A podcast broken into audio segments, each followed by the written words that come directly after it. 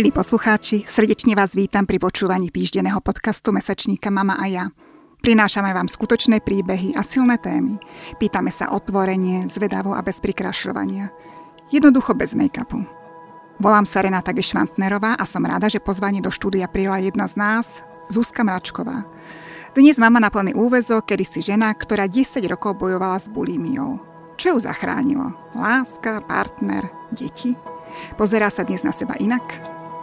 Zuzka. Oproti mne sedí krásna žena. To neviem, či si pamätáš, keď sme sa prvýkrát stretli, tak som sa ťa opýtala, či ti ešte nikto nenavrhol, aby si skúsila modeling. Mm-hmm. Vieš, aká bola tvoja odpoveď? Alebo reakcia? No, pamätám si to. Aká? Že som tučná. A to je pre mňa niečo neuveriteľné, lebo ja ťa takto vôbec nevnímam, naopak.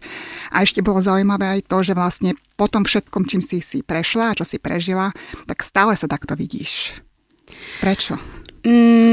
Nemyslím si, že by som sa tak stále videla, ale nemám o sebe ten pocit, že by som bola nejaká nádherná alebo by som mala nejaké krásne telo, ani materstvo to nejako nezmenilo.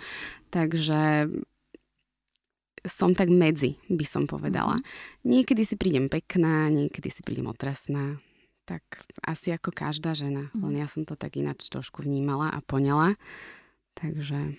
Ja som ti teraz v podstate povedala lichotku, lebo naozaj ťa tak vidím, ale predpokladám, že tie tvoje problémy pred tými mnohými rokmi spustili skôr možno opačné poznámky. Až poznámky smerom k tomu, že nevyzeráš dobre, že by si mala schudnúť. Ja, čo si vždy pamätám, tak ľudia mi hovorili, si krásna, ale...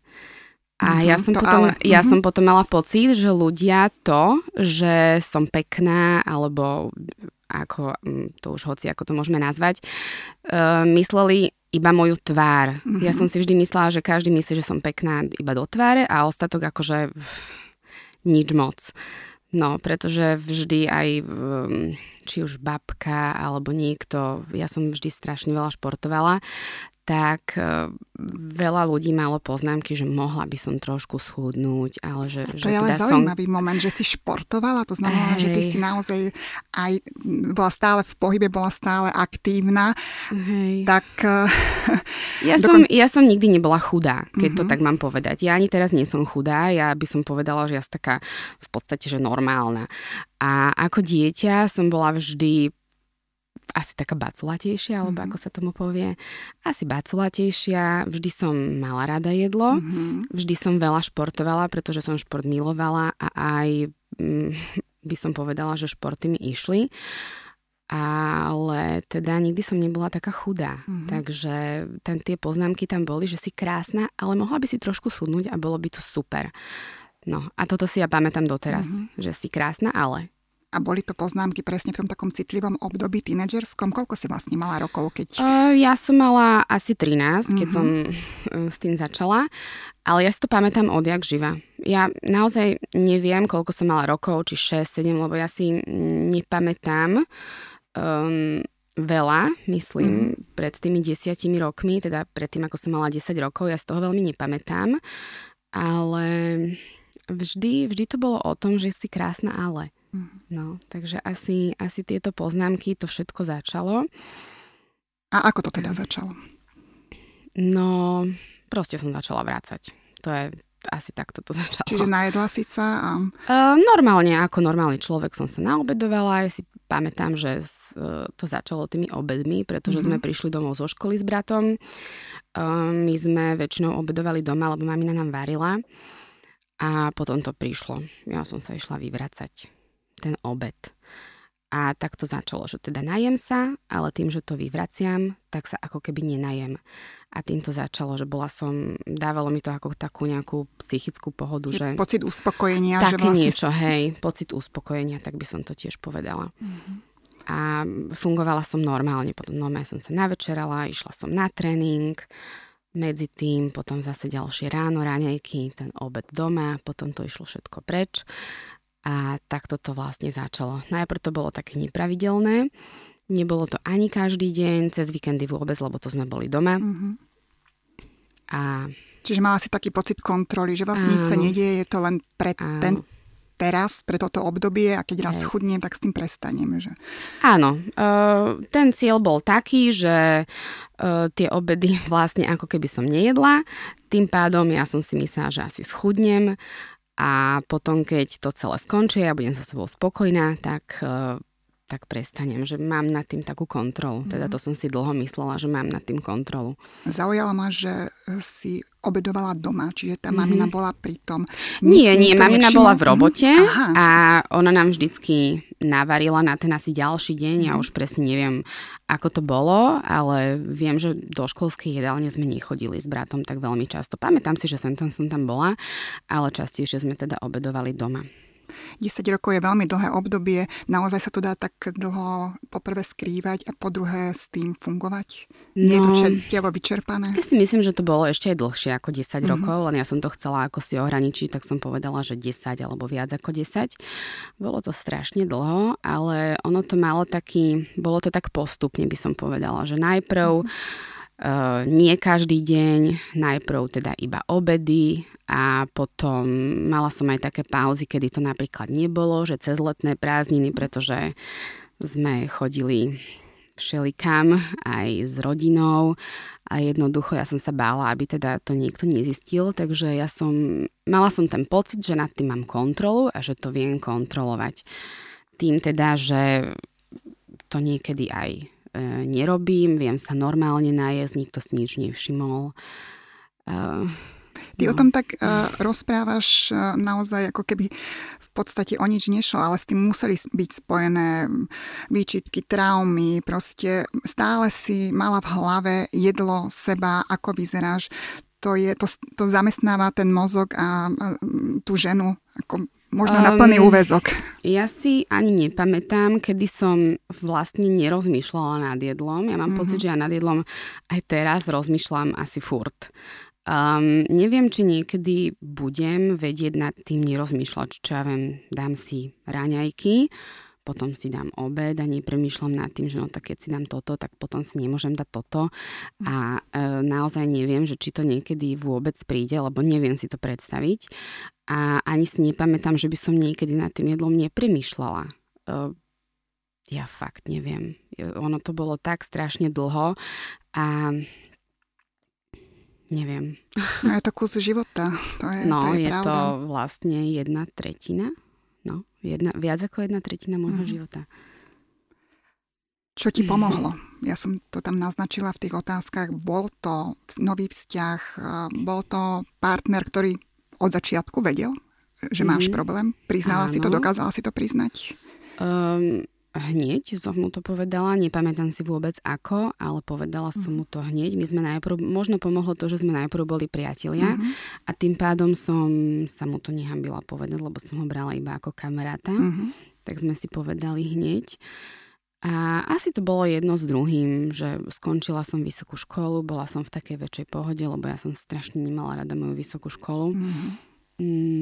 Potom teda teraz už môj muž, že sme sa spolu začali stretávať a ja som strašne chcela s tým skončiť, pretože je to strašne obmedzujúce. Áno.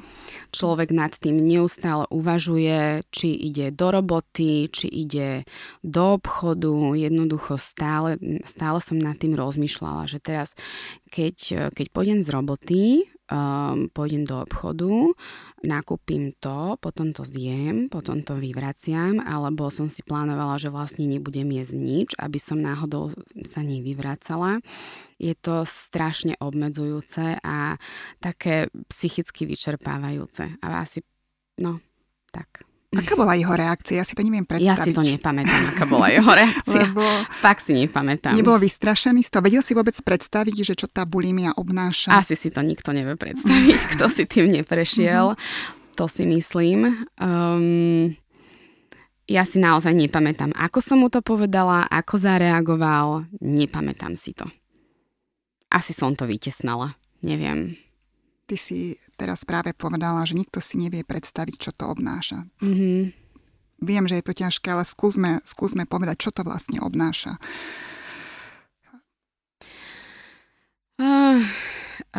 To je taká dosť široká asi téma, ale tak nie je to iba o tom, že človek si myslí, že je tučný a začne vrácať, pretože ja môžem aj niekomu inému povedať, že je tučný a vrácať nezačne. Mm-hmm. Ja si myslím, že sú to isté typy ľudí, či už dievčat alebo chlapcov, ktoré majú akúsi predispozíciu na tieto psychické choroby alebo psychické problémy, pretože či už s bulímiou alebo s anorexiou sú už potom... Je tam veľmi tenká hranica medzi týmito poruchami príjmu potravy a nejakou depresiou, úzkosťou. Mm-hmm. Je to veľmi prepojené. A... Čo som chcela povedať. Je to únavné, určite je to únavné. Je to únavné, je to strašne psychicky, samozrejme, že potom aj fyzicky, pretože človek je z toho vracania strašne unavený. A ja si pamätám, že ja som sa ani potom nedokázala nejako učiť do školy, myslím na vysokú školu, aj keď teda vysoká škola už bola taká, že tam už to nebolo úplne v pohode, ale základná a stredná škola, ja som mala vždy dobré známky, ja som bola vždy jednotkárka. To si myslím, že to je tiež taký istý spoločný znak týchto dievčat. Precízno, že chceš stále byť najlepšia, lepšia, krajšia, dokonalejšia vo všetkom, čo robíš. Ja som vždy mala pocit, že nič, čo robím, nerobím dobre, alebo nerobím dostatočne dobre, že nie som dosť dobrá, dosť pekná, dosť múdra, dosť šikovná a to si myslím doteraz.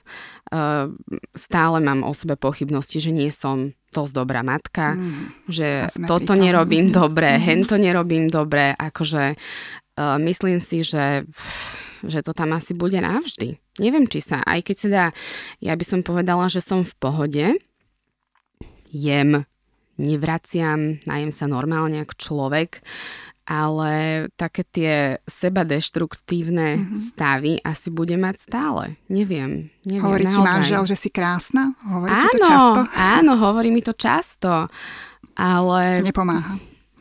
Nie.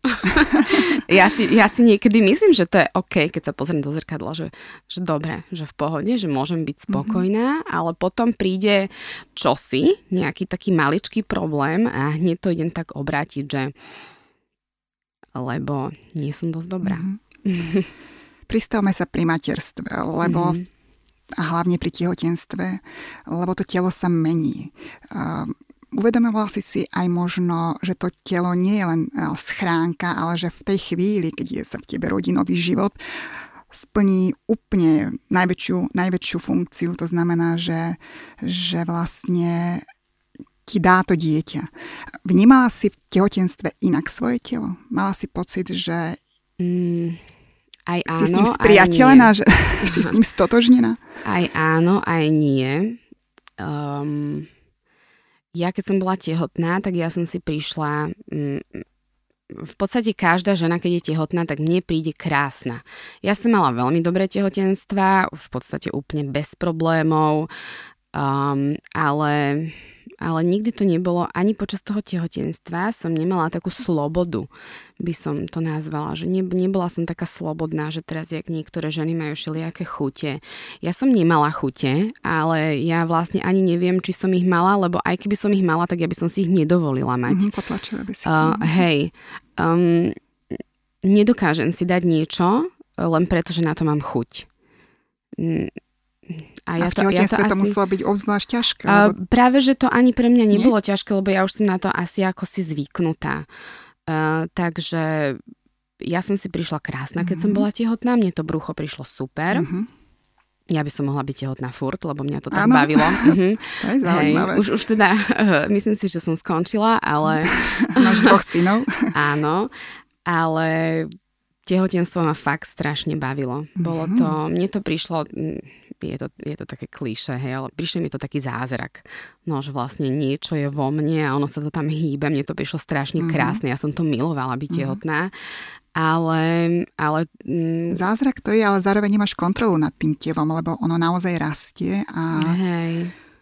vlastne nevyženia. Áno, ale ja som sa furt kontrolovala. Stále som sa kontrolovala, aj keď som bola tehotná, že toto si môžem dať, toto si nemôžem dať, a keď sa teraz úplne opustím, tak čo bude, keď porodím a ja teraz budem mať neviem koľko kil naviac, že čo potom budem robiť, keď už ten Majko alebo Ríško. Už si predbiehala čas a už si to zase videla v tom zrkadle. Hej, presne, ja už som potom tak predbiehala, že teraz sa nemôžem opustiť a nemôžem jesť 5. cez 9., lebo keď už nebudú vo mne a budem to iba ja, tak akože potom, aby som sa teda neopustila a nezačala znovu nejako blbnúť, lebo... No. Ale z toho, čo rozprávaš, je jasné, že na tehotenstvo si sa veľmi tešila a vôbec na bábätko. Ja som také. Strašne už chcela deti. Predtým ja som nikdy nebola taký typ, že by som milovala deti, ale keď som stretla môjho teraz už muža, tak odtedy som strašne chcela deti. Nejako to proste prišlo. Hej. Prirodzená túžba. Hej, veľmi som chcela a tešila som sa na to. Ja som bola vždy na tieto veci tak pozitívne naladená aj na to tehotenstvo. Ja som si že nebudem mať žiaden problém, že bude to všetko super. Aj ten pôrod, tak našťastie to tak bolo. Tak som za to veľmi vďačná, lebo uvedomujem si, že niektoré ženy to tak nemajú. Dá sa povedať, že ťa to trošku aj zachránilo, lebo vlastne si tie myšlienky možno sústredila na niečo iné. Bol tu zrazu malý tvor, malé bábätko, o ktorého sa treba starať. Naozaj nie, stále nie. Tam v tej hlave bolo jedlo. Áno, ja si myslím, že ja ho tam mám furt. U mňa to určite tak nebolo. Poznám dievčatá, ktoré by mohli povedať, alebo ženy, že... deti a tehotenstvo a celkovo to materstvo, že im to tak zachránilo dá sa povedať, že život, aj život. A že teda už nad tým nepremýšľajú alebo začali normálne jesť, ak mali predtým nejakú anorexiu. Poznám aj také typy, ale v mojom prípade to určite tak nebolo, že by som teraz bola strašne vďačná svojmu telu za to, že mi dalo 2 deti. Ja som to tak necítila. Určite nie. Neviem, myslím si, že to obnáša asi väčšie úsilie u mňa. Neviem síce aké, ale uvidíme. Napadlo ti niekedy pri pohľade na svojich synov, že si vlastne rada, že nemáš dcéru? Áno, ja som kvôli tomu nikdy nechcela dceru. Fakt? Hej, naozaj. Aj keď teda je to problém aj u chlapcov, ale o mnoho väčší problém s tým majú teda dievčatá. Mužov je len malé percento, aj keď teraz neviem aké. Ale hej, aj kvôli tomuto som nechcela mať dceru. Kedy si ty prvýkrát nahlas niekomu cudziemu alebo blízkému vlastne povedala, že trpíš bulimiou? Bola to rodina, bola to mama, bola to kamarátka, bola to možno terapeutka. Kedy si nahlas vyslovila, že mám tento problém? Pred kým? Nepamätám si presne, ale myslím si, že to bolo mojej spolužiačke na strednej škole. Asi to bola ona. Čiže nie mama? Nie, jej som to nepovedala, ale ona to vedela. Pretože ešte keď som bola na základnej škole, to bolo niekedy z tých prvých razov, alebo keď sa to len tak začínalo, tak si pamätám, ja neviem, či bol víkend, alebo či bol nejaký sviatok, to si fakt nepamätám. Ale pamätám sa, že som išla na záchod, išla som sa vyvracať a ja som vyšla zo záchodu a mala som roztečenú špirálu. No, tak... Takže vtedy mi povedali, že mám na ňu dýchnuť, že čo som tam akože robila. No tak samozrejme, že vedela, lebo mi smrdelo z úst. A to si pamätám, že vtedy sa to nejako takže zistilo. Ale ako si... Riešili ste to? Ale rozprávali ste sa o tom? Neriešili sme to. Ja som len povedala, že asi som sa to snažila zahovoriť, že mi bolo zlé. Určite mi neverila. Som si istá, že mi neverila. Ale nepamätám sa, že by sme to nejako riešili. Skôr to bolo potom tak, že sa bála, aby som to nerobila. Ale vôbec nevedela, ako sa vlastne k tejto téme postaviť a ako ti pomôcť. Asi určite to nevedela. Teraz... No, je to taký šok asi pre rodiča. Aj pre mňa by to bol šok. Aj... Presne, toho sa chcem opýtať, že ty teraz ako mama, keby si mala dcéru, aby sme možno aj povedali tým, ktoré nás počúvajú, na čo dávať pozor, ako možno zareagovať, čo pomôže naozaj v tej chvíli tej tínedžerke zranenej. Aj trošku ťažko sa mi na to odpovedá, lebo neviem si to veľmi ani predstaviť z toho pohľadu matky. Ani nemám ani dcéru, ale ja si myslím, že úplne najdôležitejšie je tá komunikácia a rozprávať sa, prejavovať záujem, ako sa máme. Taká obyčajná otázka, že ako sa máš, ale pritom to dieťa vám môže povedať, že no nie je dobré, lebo toto. Ale neviem, zaujímať sa jednoducho, že aj od tých priateľov, kamarátov, alebo čo sa deje v škole, či tam nie je nejaký problém. A tak nejako vycítiť to, pozorovať možno nejaké zmeny správania, či už v škole zmena známok, alebo keď niekto chodil von. Utiahnutosť, predpokladám, že si bola zatvorená v tom svojom svete. Ja som bola asi vždy dobrá klamárka, si myslím, lebo tieto dievčatá sú veľmi dobré klamárky. Ja som asi pôsobila na všetkých vždy tak v pohode. Veselo. Ja som vždy pôsobila na všetkých veselo, v pohode. Ľudia mi vždy hovorili, že keď aj sme mali nejaké skúšky na vysokej škole, tak ja som im vedela tak odbúrať stres, keď som mňou trávili čas pred tou skúškou, čo teda tomu nechápem, lebo ja som vždy bola v strašnom strese. Ja som asi preberala ten stres aj zo všetkých na seba.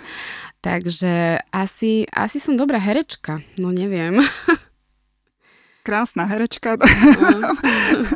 To sme sa asi sa minula aj povolaniu. Ale v strese. Hej, no, ja som vždy bola v strašnom strese, aj pred skúškami som vždy mala strašný stres. Ty máš za sebou aj terapiu, vyhľadala si aj odbornú pomoc. A prebiehajú tie terapie tak možno, ako si teraz naznačovala, že sa tam veľa rozprávate. Iba sme sa tam rozprávali. Aha. Vlastne nič iné sme nerobili, len sme sa rozprávali. Teda možno u niekoho prebieha tá terapia inak, ale asi sa pristupuje ku každému individuálne a my sme sa rozprávali. Ja som teda skúsila vyhľadať pomoc už aj predtým. To som išla, to bola vyslovene špecializovaná taká psychiatrička. Na poruchy príjmu potravy, ale ja som mala pocit, že ona ma bere ako jednu v rade. Ako, že to tam bolo tak na pase. Že ďalšia. A ona mi hneď chcela ponúkať nejaké lieky a toto som ja proste nechcela. Ja som vedela, že ja toto nechcem, lebo aj kebyže mi ich dá, tak ja by som to nebrala asi. Takže tam som bola iba párkrát a vždy, keď som tam prišla, tak ona ani nevedela, kto som. Prišlo mi to také strašne neosobné, tak už som tam potom ani nešla. A potom až môj muž mi už našiel túto druhú a s ňou sme si strašne sadli. Bola super. To je asi najdôležitejšie. Určite si treba sadnúť aj s týmto človekom, lebo mu idem rozprávať o mojich problémoch, tak musíme si nejako osobnostne sadnúť. Sedeli ste niekedy aj v trojici aj s tvojim manželom pri tejto odborníčke? Lebo mňa by celkom zaujímalo, že čo on, ako to on vnímal a ako či sa cítil užitočný, aby ti aj možno inak pomohol práve v tých rozhovoroch? Nie, neboli sme tam nikdy spolu. Vždy som tam bola iba sama. A ja, čo si pamätám, my sme ani veľmi nerozprávali o jedle. Ono to nejak tak prešlo už do tých hlbších vecí, že tak pretože ono to nikdy nie je iba o jedle. Je to vždy nejaký taký komplexnejší problém. Presne ako som vtedy hovorila, že tieto dievčatá, ženy, matky alebo aj chlapci majú zo seba pocit, že nie sú dosť dobrí a chcú mať všetko pod kontrolou a keď náhodou niečo nejde podľa plánu, tak hneď sa to obracia na to jedlo. Čiže ono to nie je vlastne, že o jedle. A nie je to ani o tom iba, že ja sa cítim teraz tlstá, tak idem sa vyvracať. Vždy je to o niečom inom. Dosiahnutí možno toho pocitu dokonalosti. Si dobrá kuchárka? Myslím, že hej. A keď varíš, tak rozmýšľaš nad tým, že toto zje manžel a toto možno ja? Áno, jasné. Delíš to? Naozaj to delíš? Mm-hmm, áno. Fakt? Áno. Hej. Čo si nedopraješ? Ja veľmi ľúbim čipsy a chlieb a tieto veci. Nie som veľmi na sladké. A hej, cestoviny. A toto málo kedy. Mm-hmm. Dávaš si, povedzme, jedlo za odmenu, lebo mne teraz nenapadlo, že keď odtiaľto odídeme, tak si jednu horálku určite otvorím. Nie, nedávam si za odmenu. Skôr by som povedala, že opačne, že teraz niečo sa stane zlé. Aha. A teraz za trest si to nebudeš jesť. Aha. A teraz za trest nemôžeš jesť nič celý deň. Že skôr je to opačne. No, a to je asi na tomto chore, že ľudia si dávajú za odmenu a ja si nedám za trest. No. Je to také chore. Je to vyslovene chore. Celý čas, keď rozprávaš, rozmýšľam nad tým, že nie som dosť dobrá, znie tu táto veta. A máš pocit, že nie si dosť dobrá aj mama? Že raz ti to možno tí synovia takto povedia? Máš takýto podvedomý strach? Hej. Fúha. Áno, akože stále mám o sebe pochybnosti. Hocičo, čo robím, či už je to výchova, či už je to hocičo, tak stále tam mám taký stres v hlave, že to nerobím dobre a že niekde robím chybu. Stále mám zo seba ten pocit, že to nie je dobré. Počúvala si to aj v detstve toto? Že nielen, že si tučná, mala by si schudnúť, ale že nerobíš to dobre. Určite to nebolo takto, že by mi to rodičia napríklad povedali. Že neviem, ale myslím si, že je veľmi dôležité neporovnávať. Myslím si, že u nás doma sa dosť porovnávalo. A toto je zaujímavý moment. Že keď, či už to boli známky v škole, tak vždy sa zisťovalo, čo dostali ostatní a prečo aj boli ja stále som lepší ako ty. Áno, teda ja som z toho mala ten pocit. Ja mám aj brata a môj brat nemal žiadnu takúto psychickú poruchu a pravdepodobne sme to mali doma rovnako, len ja som to brala inak ako on.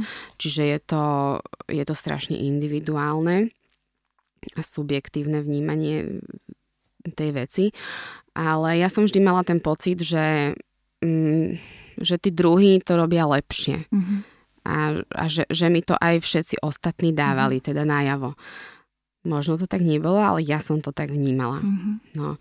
A toto by som veľmi chcela, aby som ja neporovnávala. Tak. Či už medzi súrodencami, že pozri sa, Majko to robí lepšie ako ty a snaž sa to robiť tak, lebo každý je iný. Čiže ty túto vetu určite nikdy ako mama nepoužiješ. Akú možno ešte ďalšiu? Asi to použijem, ale nechcem. Nechceš, áno. Určite to niekedy použijem, lebo to jednoducho príde, si myslím, že určite. Ale nechcela by som, aby potom niektorý z nich mal ten pocit, že ten druhý je lepší, alebo kamarát je lepší a ja by som chcela, aby oni boli ako iný. No, tak. Máš vo svojom okolí kamarátku alebo mamu, ktorá by riešila rovnaký problém? Máš sa s kým o tom porozprávať aj na tej kamarátskej úrovni? Ja mám strašne veľa kamarátiek, ktoré mali poruchu príjmu potravy a sú už aj matky. A oni ťa vyhľadali kvôli niečomu? Alebo ste sa tak stretli a priznali si to? Sú to moje také kamošky. Ja si priťahujem tých ľudí, lebo ja ich poznám strašne veľa. Fakt. Či už to boli spolužiačky, alebo také nejaké kamarátky, s ktorými som sa spoznala počas školy alebo niekde jednoducho. Takže poznám takýchto dievčat a teraz už aj matiek veľa. Ale veľmi sa až na túto tému nebavíme osobne. Málo sa o nej vôbec rozpráva, o bulimi ako takej. Vieš aj, alebo vidíš na človeku, že má problém s poruchu príjmu potravy? Dá sa to vidieť? Myslím si, že sa to dá vidieť. Podľa čoho tak zistíš? Určite sa to nedá vždy, ale ako si sa to dá na základe toho, aký má človek vzťah k tomu jedlu, alebo čo rozpráva, sú tam isté spoločné znaky, hej. Keď vidíš niekoho jesť a vidíš, že to jedlo povedzme delí, alebo áno, to nie je s takou chuťou. Hej, môže a nemusí toto znamenať, ale hej, no, ja som si to tiež, napríklad som mala takú úchylku, že som jedla iba popäť. To niektoré, to mávajú aj anorektičky, aj také, že vlastne si dajú, že môžu zjesť zemiak, keď je rozdelený iba na 5 častí, alebo... Aha. Ale, no, ja som mala také číslo, že 5. To je zaujímavé. No. Že vlastne... Neviem, má to celkom, to má aj logiku, keď chce niekto schudnúť, že nie zje celú porciu, ale povedzme menšiu a častejšie, ale... Ale to ani nie, proste môže si to mäso rozkrajať na 5 častí, alebo ja neviem, si dá 5 malých zemiakov, jednoducho. Majú ženy takúto úchylku, je to asi spojené s tou kontrolou. Alebo že... hej... Podala si niekomu pomocnú ruku alebo povedala, neboj sa o tom rozprávať, choď za terapeutičkou, pomôže ti. Ja som toho v podstate príkladom. Nebol dôvod, nebol nikto taký v tvojom okolí, každý to riešil asi sám za seba. Asi aj keď som si to myslela, tak som to nepovedala. Asi, hej. Ja si myslím, že je málo prípadov, kedy to ženy dokážu zvládnuť same. Ja som si to tiež dlho myslela, že v pohode, že mám to pod kontrolou, prestanem vrácať a v pohode sa z toho dostanem sama. Ale potom to už bolo také, že to sa nedalo. Proste ja som to nevedela zastaviť. Jedine, kedy som vedela nevrácať, bolo, keď som nejedla nič. Bolo takých pár mesiacov, vtedy som strašne veľmi schudla, vtedy vlastne si to ľudia začali všímať, pretože ja som dovtedy bola úplne normálna. Mne nikdy váha nejako neskákala, čo väčšinou u bulimičkách býva, že priberú, pretože to jedlo hneď ako sa zje, tak sa jednoducho ukladá a nikdy sa nedokáže vyvratiť všetko. Ale ja som do toho aj veľmi veľa cvičila a väčšinou to u mňa bolo také návalové, že celý deň som nič nejedla a potom večer to prišlo, že som hladná, tak som zjedla všetko a všetko som to vlastne vyvratila. A potom zase ďalší deň to isté, že som celý deň si hovorila, nemôžem nič jesť, aby náhodou som nešla to zase vyvratiť. No a tak. Čiže v podstate si bola v ohrození života, lebo keby to takto ďalej pokračovalo, tak to telo to už nezvládne, nemusí to zvládnuť. No, nemusí. A to bol ten okamih, keď si sa rozhodla pre odbornú pomoc, alebo ešte stále si nebola o tom presvedčená, že ti to pomôže? Ja som tú odbornú pomoc chcela vždy, ale som vlastne po tej jednej skúsenosti s tou psychiatričkou už nedôverovala. Nemala ďalšie. Som takú odhodlanosť, že idem s niekoho nájsť. Asi som tomu neverila, že niekto taký existuje. Vidíš, manžel ťa najlepšie pozná a priviedol ťa k správnemu človeku, správnemu odborníku. Hej, už ani neviem, že koľko sme boli spolu, keď som začala chodiť k tej pani psychologičke. Čiže ona je vlastne psychoterapeut. Hej. A neviem, ja si to fakt nepamätám. Je to také zvláštne. Položila ti nejakú takú otázku, že ťa to samú prekvapilo, keď si začala rozprávať, že naozaj to môže byť ten problém, ktorý to celé spustil? Ani nie, takto sme to nejako neškatulkovali, že by to bola jedna vyslovená vec. Ja si myslím, že naozaj sú to tie typy dievčat, ktoré majú nejakú predispozíciu na tieto ochorenia, lebo sú príliš také cieľavedomé, všetko chcú mať dokonalé, že sú to asi skôr tieto typy dievčat. Alebo veľmi im záleží na tom, čo si kto o nich myslí, že chcú, aby vyzerali dokonalo pred ostatnými, aj keď niečo nie je dokonalé, tak aby to tak vyzeralo, že to je. A tak. Ako sa dá budovať taká sebadôvera v seba samú? Ako sa vieme presvedčiť o svojej sile, aj osobnosti, aj o tom, že vlastne sme naozaj schopné zvládnuť tie veci oveľa viac a vo väčšej miere, ako možno to robíme. Asi aj skúsenosťami možno. Mm-hmm.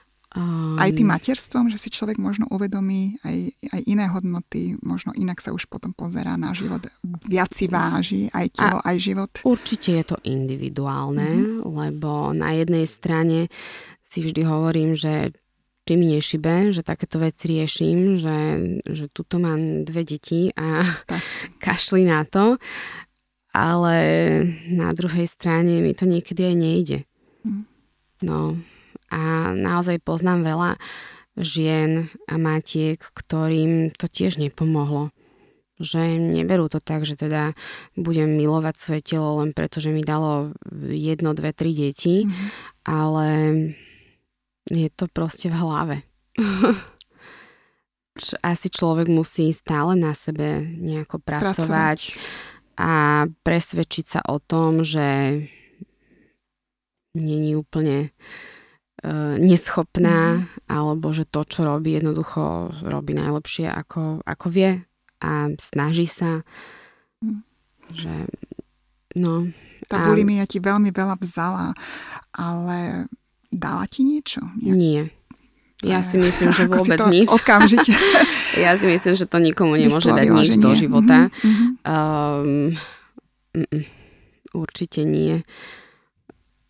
Ani to poznanie, že vieš byť silnejšia, veď krásne s tým bojuješ. Čo ja viem, práve že ten človek, teda aspoň ja mám často pocity takého zlyhania, že aj celá tá kontrola nad tým jedlom a tá bulimia je vlastne o tom, že človek má pocit, že zlyhá. Mm-hmm. Že ja, aj keď som si povedala, že teraz nebudem nič celý deň jesť a večer sa to začalo, že ja neviem, dala som si jablko alebo hocičo, tak ja som teraz mala pocit, že tak ja som nedodržala to, čo som chcela, že ja som teraz úplne zlyhala a normálny človek by si asi povedal, že nevadí, no tak dala som si jablko, no tak... no a čo? No len takýto človek s mojou hlavou si povie, že no, tak teraz si dala to jablko a teraz si úplne, že zlyhala najviac na svete a teraz si už môžeš dať vlastne hocičo a potom to môžeš vyvracať. A tak toto vždycky začínalo, že dala som si, dajme tomu, to jablko a potom dobre, že dala som si ešte banán a potom ešte nejakú takú, že zdravšiu vec. No a potom sa to úplne spustilo, lebo som si povedala, že tak toto už je úplne zlé. A potom sa zjedlo už hocičo a takto to išlo, že no, že títo ľudia si majú stále pocit, že zlyhávajú, presne, že nie sú dosť dobrí, asi je to celé o tom. No, treba sa trošku chváliť a... Presne, byť k sebe dobrý a hovoriť si, čo je na nás pekné, krásne a čím sme výnimočné. To je možno také poznanie aj z tohto rozhovoru. A začína to v detstve. Začína to presne u tej mámy, ktorá chváli, že si šikovný, si úžasný, alebo tak samozrejme, že niekedy treba tým deťom povedať, že no tak toto mohlo byť aj lepšie, alebo dalo by sa to aj inak. Ale ja si myslím, že treba deti chváliť a hlavne ich podporovať v tom, čo oni chcú. Lebo tak ja už viem, s čím odídem dnes domov. V prvom rade pochválim svoju dceru. No. Aká je šikovná a v čom je výnimočná. Ďakujem, Zuzka, veľmi za rozhovor. Vážim si, že si prišla a že si aj takúto v podstate z toho rozprávania aj vyplýva, že tabuizovanú tému otvorila. Ťažko sa o tom rozpráva. Ty si to dokázala. Je to také... Ja si už myslím, že nemám s tým ani až taký problém to rozprávať. Sú určite isté zákutia, ktoré nerada otváram, ale treba. Ďakujem. Ďakujem aj ja.